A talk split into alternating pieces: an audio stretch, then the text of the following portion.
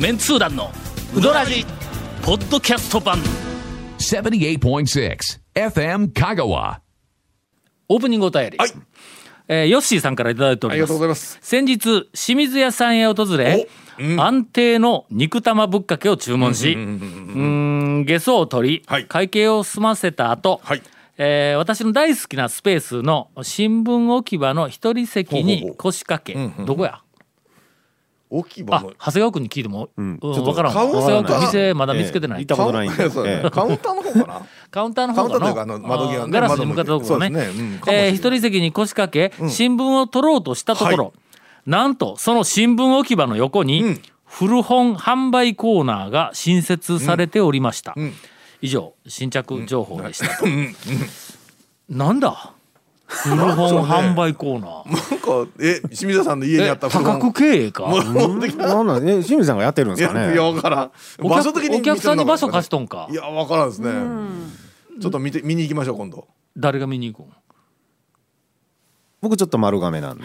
何を何を避けようのあれ？でも長谷川君ちょっとこの際清水屋さんの店の場所を確認しようぜ。行って。しかもいやそんなお便りが来てたから行った言うたらほら言い訳になるやんの。あの好きで来たんちゃうでみたいなほら。あそこ風水的にもちょっとあんまり。どういう どういう？ちょっと方角がね、ええちょっとあのあれで。もこういう新,、はいはいはい。新新しい情報をいただいても、まあ普通の、えっと、はい情報発信番組だったら、はい。はいまあ、ここから少し話を展開すはい。るかもわからんけど、我々は行ったことない。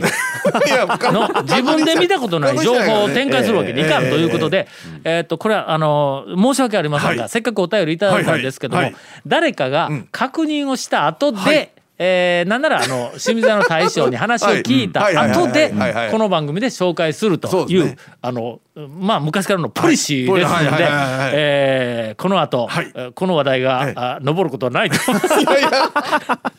いやそんなことちゃんと誰かがこう行くと思う。誰か行けよ。一番近いじゃないですか団長が。近いか？近いか？俺が。俺ちょこちょこ行くから行くよ。行ほらく行くもう行くゴンゴン。行く行く近年とかいうレベルでうどんの話。いやするあ今年そうか。あんまりいや俺だって今年入ってから清水田さん行ったで23回はええけ。んなんでみんなこうやって避ける分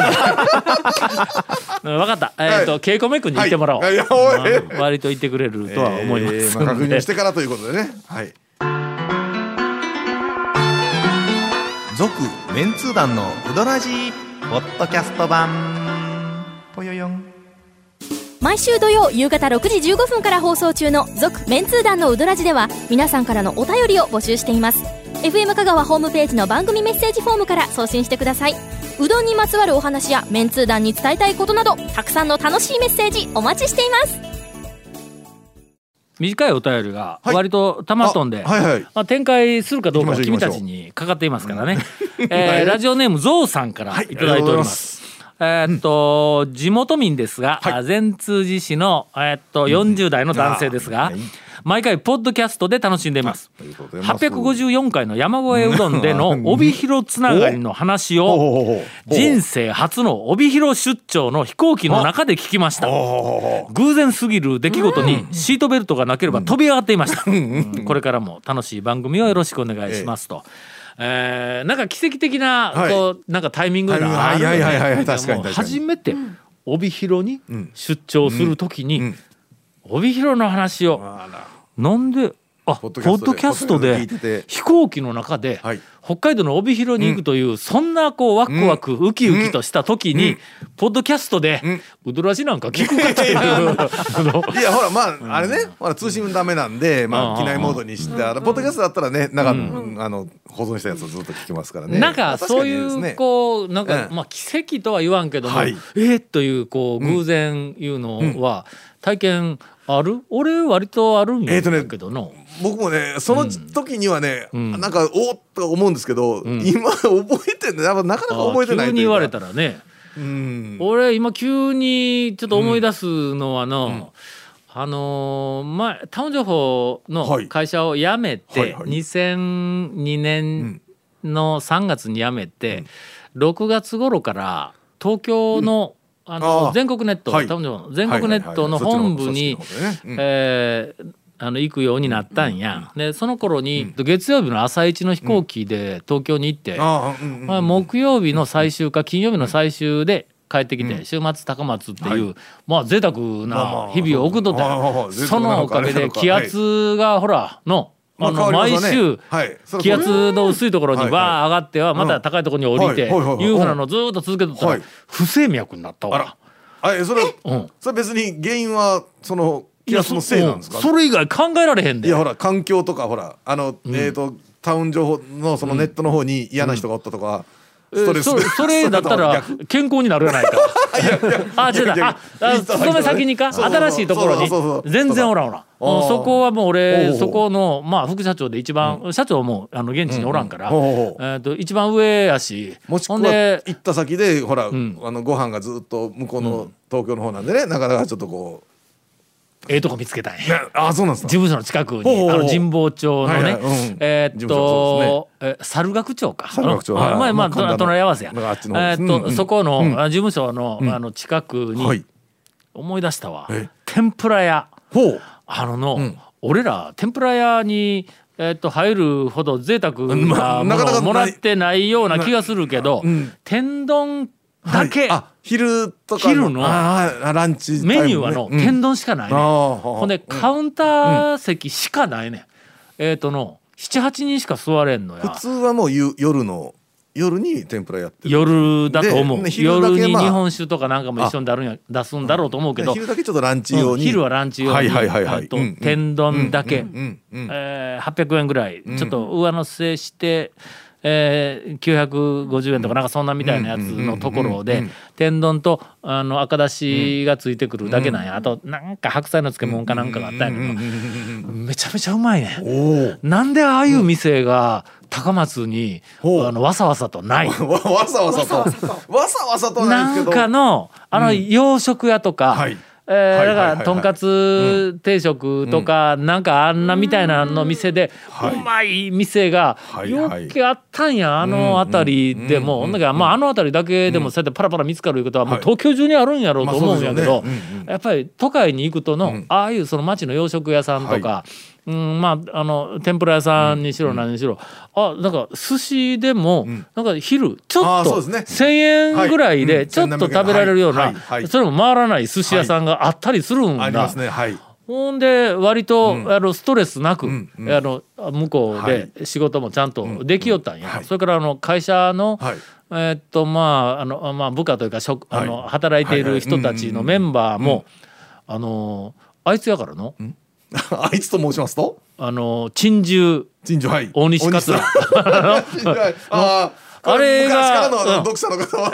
そうそう。珍獣大はい。はい。はい。はい。西あの一回あの香川に、はいえーっと大西と誰かだったかの、ええあのお友達というかお友達やったかな、知り合いを。うんはい。うどん屋巡りに来るって言うから、俺ら二人で案内したやんか。はい。はい。はい。はい。はい。うん。あの珍獣大西を見ると、はい。はい。はい。えーストレスありそうな気がせんだろ？あのあの職場に、だからそういうふうな状況やから、うんはい。俺が不整脈になったのは、あの飛行機の上がったり下がったり上がったり下がったりいうのを毎週ああ1年半ぐらい続けとったのが原因やと思う。天ぷらのせいでも絶対ないね。それ で、はい。そのこうやりよった時に、飛行機に乗る時間、はい。1時間ぐらいとそれからまあ前,、えーっと前後合わせて、まあ1まあまあ時間半ね30かぐらいあるやんか。ますよね。でそこから羽田からあの猿楽町に行くのにやっぱり、えーっとす小1時間やっぱ電車でかかるやん、はいはい。うん。ほんならの、本を読みながらこう行き始めたんや。はいえーっと当時は携帯あったよのスマホはまだかのありました2003 2年3年頃。まだやね。でなんか文庫本をこうてこう読み始めたいうふうなのがあって飛行機に乗る時に文庫本を読むいうふうなのはもうずっと習慣になっとったんや。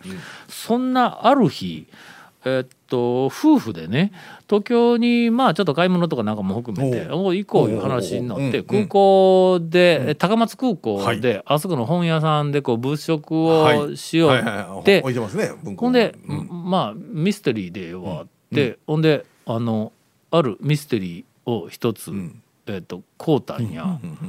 あのー東野圭吾の。はいはい。はいまあまあう売れ筋のものは結構置いてますからね、うん。うん東野圭吾はい。ほんで読みよったら、人形町が出てくるのあれ何？ああの有名なやつ。新参者か。新参者のえっ、とキリン、キリンの翼キリンの翼か。新参者や。あそうか新参者は新参者か。新参者でであの人形町でなんかあのせん。べい買うたり駒買うたりなんかそのみたいな話がこう出てくるやんあで面白いね。面白いですね、うん。うまいですね。うまいねあれはね、うん。読んでて。あの海外もののジェフリー・ディーバーとはまた種類が違うけど、そうあの、の。なんかね、うんリアルな感じ国内のあ作家のうん。ミステリーの中では一番好きやね、あのあの辺りのやつがね。読みやすいしなんか感情移入というか、なんか、うん。あの分かる感じで、うん。ね、うん。けど物語の中にはちゃんとこう、うん。まあ、あの引き込まれていってってね。で最後全部ちゃんと回収するしそうのそうね隙がないしのほんで文章の中にしょうもないあのボケボケボケというか なんか時々おるんや。若手ののミステリー作家での。みんながの楽しい楽しいとか言ってのあれ面白いとかで言うやつを無理やり読んでくれって言われて。ほんであの若いやつからあと持ってきたあ持ってこられたんやけども文章がねちょっとあざとい。まあ、まあちょっとねそのもう誰とは言わんけどの結構有名でようけずらっずらー並んどんや。あーけどなあいつあの文章がの あんまりなんかこうあざ東野なんか、うん。あの文学的というんじゃないんですけど、なんかきちっとそうですね。うんほんま。ほんでほんでそれ読みよったら、はい。人形町がとにかくこう出てくるんや、ほんではい。向こうについて、はい。特にどこに行くっていうふうなのは全然こう予定もなくて、ほんでまあ新宿の伊勢丹だけはなんか買う買うもんがあるっていうけん、まあ行こうって言うたんやけどもそこから先はもう自由やったんやけど、ふとうん。人形町に行こういう話になって、ほんで人形町に行ったんや、けどどこに何があるかわからん、まあまあとりあえずこううろうろ、ん。まあ歩きょったら、なんかこうえっ、と街中だったか交番の近くだったか人形町のなんかあの地地図を掲示してあるやんか、結構拡大した地図の、はいうんうんうん。であれを見よったら、はい。辻村寿三郎人形館っていうのが見えたんや。うん。ほんであの歩いて、まあ多分20分か30分ぐらいのあたりだろうと思って、うん。ほんで、ん。とりあえずはい。行ったんだ。ほんなら、まあ、そ特に興味があったわけではないけど、えーっと人形師としてはなまあまあすごいしの、何置いとんかなと思って、うん。僕らに辻村寿三郎の人形言うたら、あの NHK のそうそう NHK の南宋里見八犬伝とかのなんかあんなみたいなにこう出てきたの。もうそれはもう玉草が音量とかなんかあんなみたいなやつの。あそうそうそうもずっと見てましたからねほんでめまあ珍しいというか、こんなものはなかなかこう、うん。見る機会ないぞと思って、はい。ほんでちょっと歩いて、はい。ほんで行ったんや。そんな大きな建物ではなかったんやけども、えー、と小さいところを、もうまあカランカラン言うて昭和の喫茶館みたいな、ところをこう入ってたらもういきなりそこにまああの等身大かちょっとちっちゃい、えーともう2分の1スケールぐらいの、あの人形を、女の人のの,、あの人形が、もうあれはの、なんかあの容器うん。怪しい木うん。うん。がこうう渦巻いているような感じの空間の中にもうシュッと入っていってしまって、うんほんで売り物やから、はい。値段書いてないけど、はいはいうん。100万超えとったり、まあまあうんぐらいのは当然するもんですよ。数十万とかで結構高いのがいっぱいあるけど、もう息を飲むような迫力な、おおっていうそれが雑然とこう置いてあるんだ、うんあ綺麗ななんかの美術館みたいなことじゃないね、雑然と置いてある。はい、ずーっとこう見て回って、ん、で意外と狭いんやけども、ほんでそこでとても手が出んけどすごいなあ言いながら、あのパンフレットが、あなんかが、画集かなんかあなーな。んていうあ写写真集みたいなやつはいはいがちょっとこうお土産用にこう積んであったんや。はい。はい。一冊2500円とかうん。4,000円とかでするやつやけども、はい。それをの辛抱できんで3冊買うて帰ったわ、そこにあったやつの種類を全部買うて帰ったんやはいはい。ほんでレジのとこに行ったら、もうあの寡黙そうな、まあイメージするならあの神田の古本屋の一番奥で座っとるおじいちゃんかおっちゃんみたいな人が、あの。えーっと会計のお会計をしてくれて、ほんで、えーつい、まあ、こういうあの、夫婦やから、あの高松からわざわざ来てとか言って、しょうもないことしてこう喋り始めたんやこっちがの。ほんでほほんならそのおじいさんが「あのーサイン書かせましょうか」言って言うんや。ほ。え？んって言うたらうん「えサインうん。あの書いてくれるんですが、ええ辻村先生が」って言うたら「その後ろで作業してます」って。ほほんでえ？俺が買うたその本を3冊持って、後ろに入っていったんや。ほんならの、辻村寿三郎先生が出てきて、えほんで、え俺の目の前でうん。3冊にマジックで全部サインしてくれて、うん。あのー写真一緒に撮ってもらってもいいですか?」って言ったら「ああいいですよ」言うてうん表に出てくれて表でうん。あの日の光がちゃんと来るところで俺ら3人あのうち夫婦とはい。真ん中に辻村寿三郎先生でえそのおじいさんが写真撮ってくれたもう奇跡的なあので出会い。ええはい。あれはうん。あの高松空港のし 新参者。はいはい。あの本が多分とでなかっ掘ったんだ。たら人形町に行くこともないし。ないしということで。あら。辻村先生にもお会いできてない。辻村寿三郎先生は、えー多分近年お亡くなりになったんかな。僕もねなんか見たような気がする、もしもしご存命だったらごめんなさいね。うん。というえーことをふとあの思い出しました。あすいませんね。せっかくお便りいただいただいたのに、ええお便りもはるかに大きな話で。いやいやいや、そうですえーというそれはいいですわ。あの本当にもう、あウドラジがあの帯広行きにお役に立てたというお便りでございました。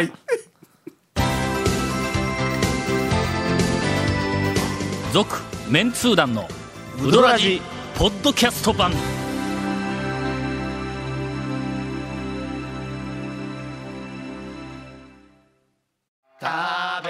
メンツー団のウドラジ過去800回の放送からタオ団長が厳選した面白ネタをテキスト版としてパーク KSB アプリで無料公開。口は悪いが愛に満ち溢れた誠実な讃岐うどん情報。毎週火曜日更新。パーク KSB アプリを今すぐダウンロードして笑っちゃおう。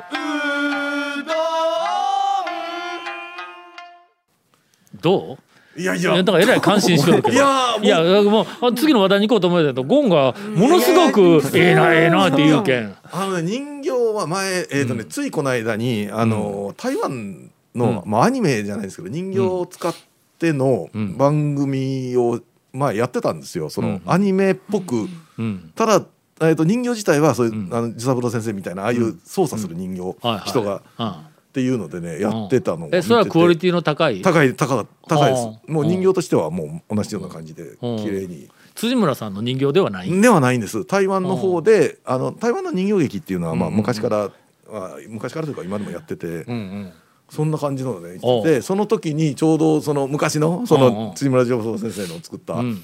やつのもうちょっと情報で見てて。うん。NHK でやっとった時はな、僕はまだえっとまあ多分若かった、え子供の頃だっていつ、えーといつぐらいだったっけ？僕が小学校ぐらいの時だったと思いなますね。ほんだらうん。俺が中学校か高校やね、うん。多分ね。高校か大学かなんか、紅うん。クジャクあとん。なんなんかはねなんかあったよね。そうですねなんかあの頃はのはい恐ろしかった怖かったですね。そう辻村寿三郎先生の人形はちょっと恐ろしい子供ながらにはですね。うん、うん。確かに。それがの、ええ大人になって、ええ。ええ年こいて、うん。この年になってはい行ったらの、恐ろしくないんあなんか引き込まれていくんや、ほんでそのえっと買うて帰ってきた、はい。えっあとの写真集。写真集。はい。はい。作品の写真集ね。3つの中に、うんえっと、ものすごくたくさんあの、うん。いろんな種類の写真が入っとんやけども、そのうちの一冊がの「平家物語の」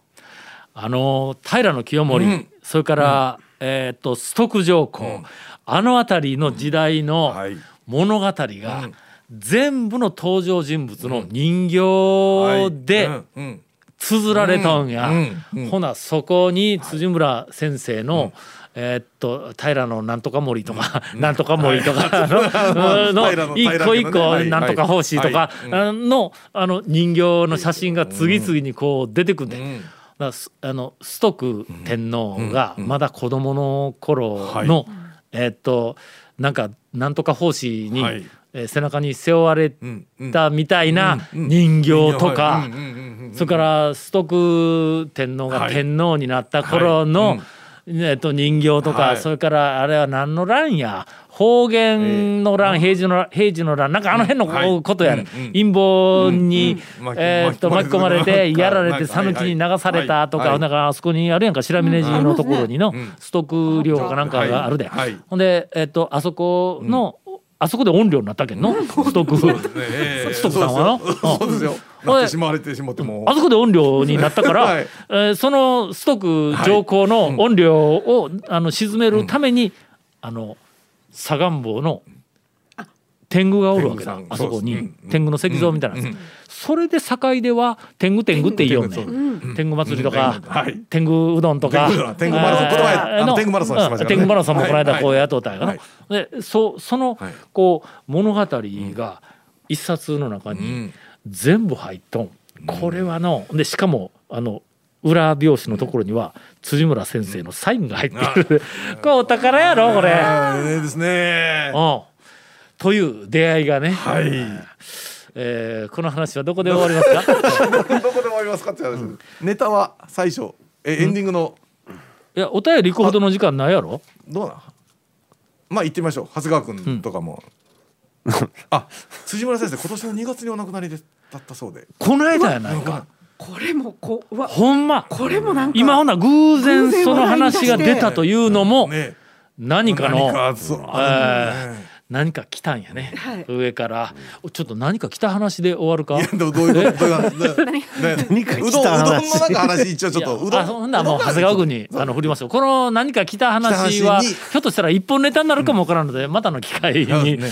えーでは、えーとえー何か来た話で？ととてもとても締めにくい、えー流れで、そうだえーそうだそう。だでも大丈夫。長谷川君がうちの長谷川はやってくれる、まあうんどれだけ腕を発揮するうちかという。の長谷川はやってくれるよ。エンディングをよろしくお願いします。なんか来。た話ね。あのえっと去年僕はあの国分寺のうどん屋ちょっと大混乱陥ったんですけどどう見てもかき揚げなのに卵天って書いてあるあーあったね。そのからしうどん。うん。でえっと玉吉のん。エッグベジタブルはそのままう。ん。うん。そのままでん。健在なんですけどかざしうどんのうん卵天がん。真ん中の「こ」を消してうん。玉天に変わってたんですよ。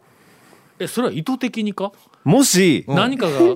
どっかから僕が喋った内容をかざしうどんさんが聞いたんだったらちょっと謝罪しとかないといけないなと思ってあの卵天でうん。正解なんですよっていうことをね僕は言いました。散々言いました。これはどう見てもかき揚げだろうと。けど名前が卵天だったから僕はネタにしたんですよっていうことをね一応言っとかないと玉天になるとん一応その卵の下は玉ねぎのかき揚げなんで意味が通ってしまうんですよ。意味が通るんや。正しく。だから卵天のまま あのボケといてくださいよいうことをちょっとね からしうどんに言っとかないと。あそういうことね。はい。一応ねえあ長谷川君が原因でそんなことになってしまったといそうことかもわからない明らかに真ん中の「こ」を消してるんですよ。玉天なるほど、はい。えー取ってある上から紙貼ったとかそんなみたいなもんか？消消してありますね。あ消してあるん消してあやるんですよ。あの、はい。パチンコ屋のネオンのパーが消えたみたいなあああんなみたいなもんかで玉天になってるんですよ。はい。正し正しくなってしまった卵天は名称をやめましたっていう意思が伝わってくるんで。すみませんでした、ね本当に。あのこの番組 あのなんか、あえっとうまく意図が伝わらなくて、ええ。我々は、愛情を持って、まあネタにして、ええ。まあ面白がるいうのもバカにしとるわけじゃなくて、一緒に楽しんでいるっていう風なそうな番組を進めているんですけども、そういう風にやっぱりなかなかこう取っていただけないリスナーの方もおられるかもわから最近の僕の個人的なあのもう言ったらちょっと流行語になりつつあるんですけど、もうネタやと。ええ。ええ。